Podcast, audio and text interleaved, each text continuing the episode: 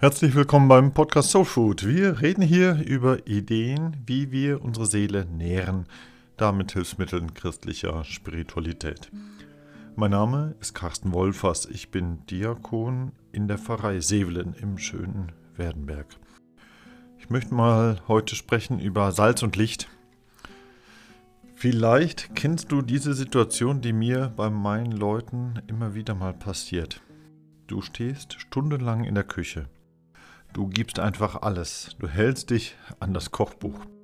Und damit es wirklich gut schmeckt, ja, du strengst dich an.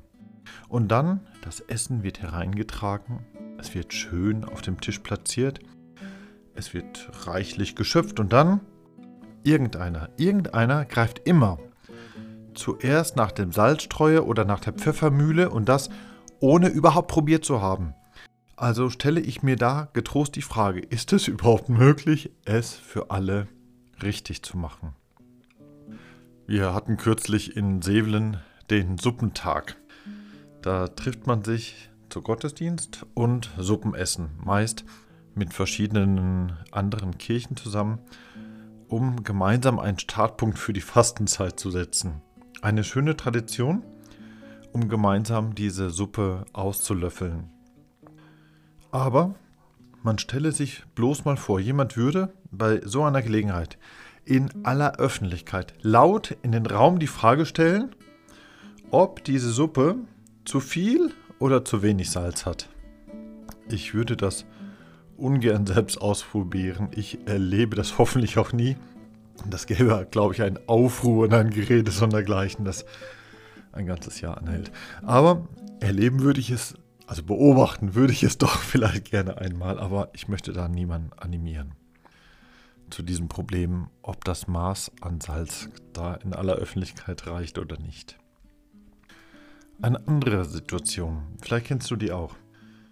Der eine kommt ins Zimmer und macht das Licht an. Und weil es schön gemütlich sein soll, wird das Licht schön weit heruntergedimmt.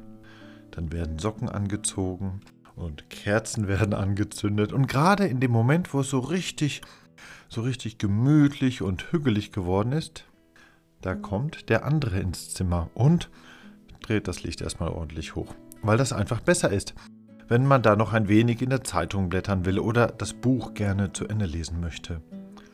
Der eine mag es so, der andere anders. Also stelle ich mir da getrost die Frage, ist es überhaupt möglich, es für alle richtig zu machen?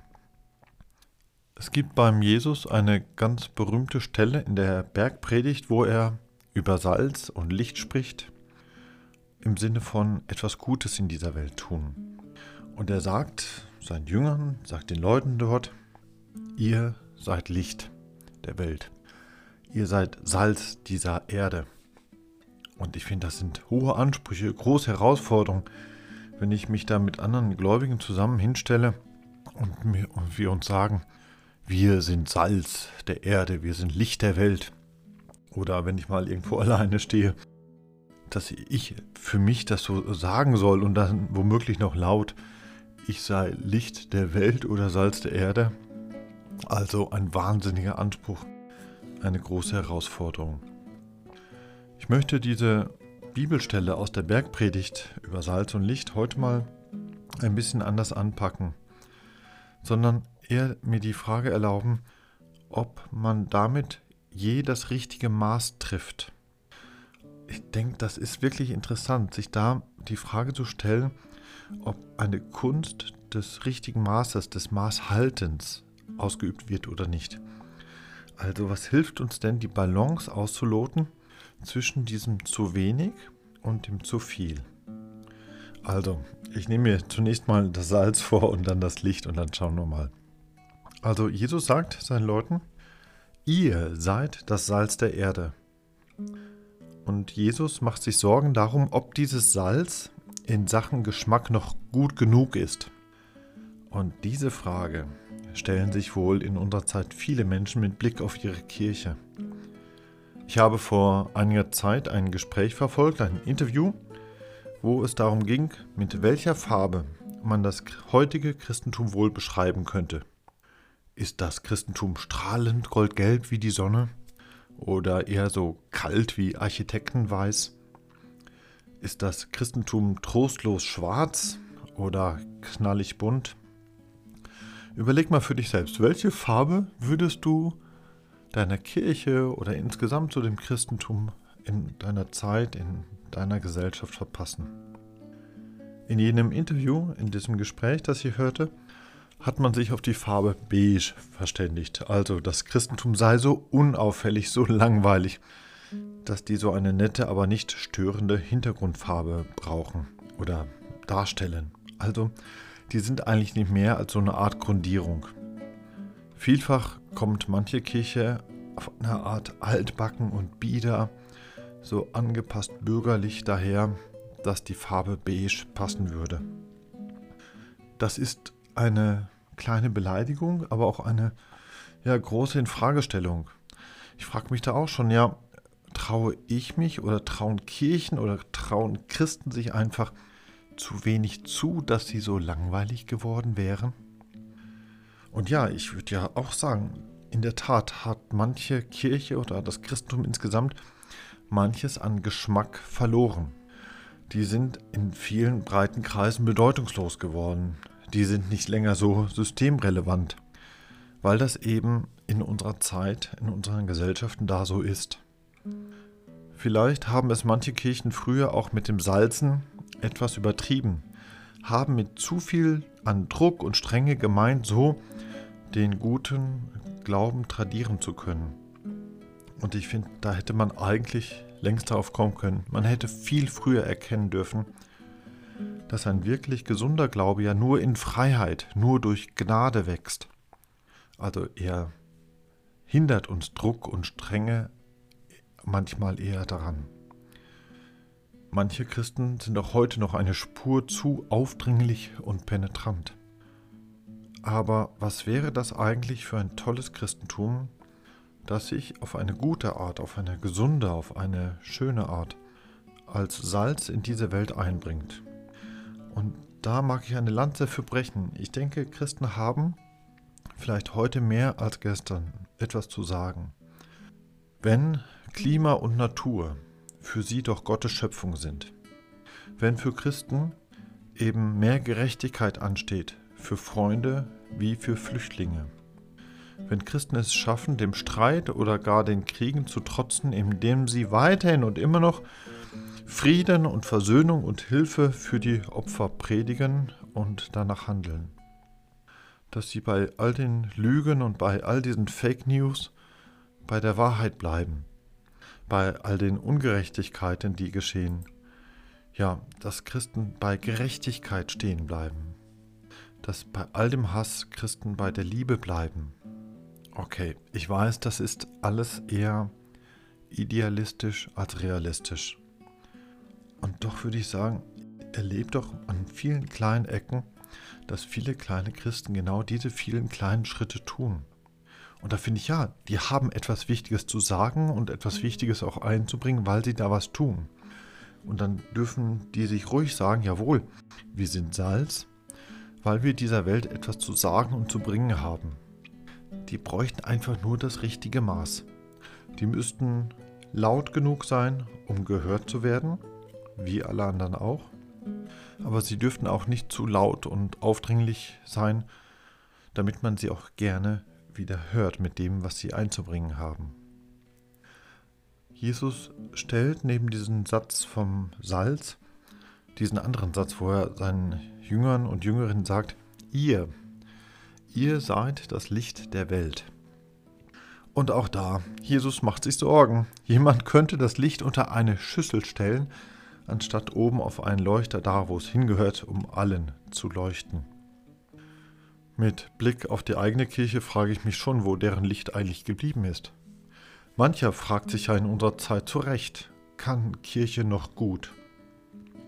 Ich glaube aber auch, dass es gesund ist, immer bei mir selber auch zu bleiben und mich selber zu fragen, bringe ich Licht? Sieht man an der Art und Weise, wie ich als Christ lebe, wie ich meinen Glauben praktiziere, wie ich Liebe lebe, dass es dadurch auch ein kleines bisschen heller wird in meinem unmittelbaren Umfeld, dass ich da die Wärme, die mitmenschliche Wärme ein bisschen hochdimmen kann? Lebe ich so in Frieden für ein gutes Miteinander, in gegenseitigem Verständnis selbst für den Nachbarn, in Mitgefühl für Hilfsbedürftige, dass ich am Ende mir sagen kann, jawohl, das geht doch. Es ist nicht so schwer, diese Welt wirklich ein bisschen heller zu machen. Und das funktioniert, das ist machbar. Und dort, wo man das als gläubiger Christ tut, da darf man vielleicht auch erahnen, dass Jesus als das eigentliche Licht der Welt auch durch seine Leute leuchtet. Denn darum geht es ja bei Jesus, dass er sagt, ihr sollt leuchten vor den Menschen mit guten Werken. Also es ist nicht bloß dieses Blablabla bla bla und ein paar Sprüche klopfen und hohe Erwartungen. Es geht darum, was ich tun kann. Und da komme ich gerne nochmals auf diesen Suppentag zurück, weil diese Suppentage, die gibt es ja hier Land auf Land ab in diesen Tagen. Wenn ich an so einem Event um mich schaue, wenn ich da die Leute sehe, wie sie sich verhalten, dann würde ich schon meinen, ja, hier geschehen viele gute Werke. Da wird einfach miteinander gebetet. Und das ist doch gut. Hier wird gesungen und das ist einfach schön. Hier stärken wir unsere Hoffnung gegenseitig, dass wir uns menschlich bessern können. Und das ist spannend, wenn da eine Entwicklung passiert. Hier engagiert man sich für die Gemeinschaft, für das eigene Dorf, für die eigene Stadt, fürs Quartier. Und das ist doch gut. Und da engagiert man sich für ein wichtiges Hilfsprojekt irgendwo in aller Welt wo Menschen gerade Hilfe brauchen und das ist auf jeden Fall gut. Hier übt man sich in Geduld miteinander. Erst recht, wenn der eine zu bunt und der andere zu beige daherkommt, der eine zu laut und der andere mal wieder zu leise. Manchmal wird beim Essen da zusammen gelacht und auch das ist nicht schlecht. Es ist also wirklich gar nicht so schwer, sich für ein einfaches gemeinsames Gebet und für eine einfache, schlichte Suppe zusammenzufinden und damit schon anzufangen, mit guten Werken zu leuchten, auch in das Umfeld hinein. Also frage ich mich dann, wenn ich so einen Suppentag reflektiere, ist das wirklich noch die Frage nach dem richtigen Maß? Ich finde die total spannend von der Lebenskunst her, ja. Aber wir können und wir werden immer zu wenig Gutes tun, um diese Welt zu retten. Ich habe so den Eindruck, ja, du hast immer so einen riesigen Berg von Möglichkeiten noch vor dir, was du auch noch an Gutem tun könntest. Es ist nie genug. Und dann sage ich mir manchmal, ja, ich bin nicht die Rettung, wir sind nicht die Rettung. Wir haben nur eine gewisse Ahnung, eine gewisse Intuition, dass es nicht schlecht wäre, unsere Hoffnung auf Jesus zu setzen, dass er etwas weiterhelfen und etwas mehr retten und erlösen kann. Das ist die eine Seite und die andere gehört hinzu. Nicht nur ist es nie genug. Wir können aber auch nicht genug Gutes tun, um diese Welt zu retten. Von Licht kann es eben nie zu viel geben. Also bei Salz schon, aber beim Licht finde ich es interessant, was uns die Physiker, Physikerinnen sagen. Licht durchdringt einander in Wellen. Und wer immer Gutes tut, da freue ich mich doch, dass der andere auch Gutes tut und das durchdringt einander. Wir stören uns im guten Tun in der Regel ja wirklich nicht. Und vom Guten, letztlich von Gott, gibt es womöglich nie genug. Also wenn es irgendwo, irgendwann gelingt, mit guten Taten ein klein wenig anzufangen, Salz und Licht zu sein, ich denke, dann ist schon sehr viel gewonnen. Wie Jesus das sagt, ist das eine riesige Herausforderung, ein großer Anspruch und dennoch. Eigentlich ist es sehr gut möglich und es ist auch etwas Aufbauendes, etwas Wunderbares, etwas Gesundes, einfach mal damit anzufangen, hier und da etwas Salz und etwas Licht zu sein. Danke dir heute für dein Zuhören.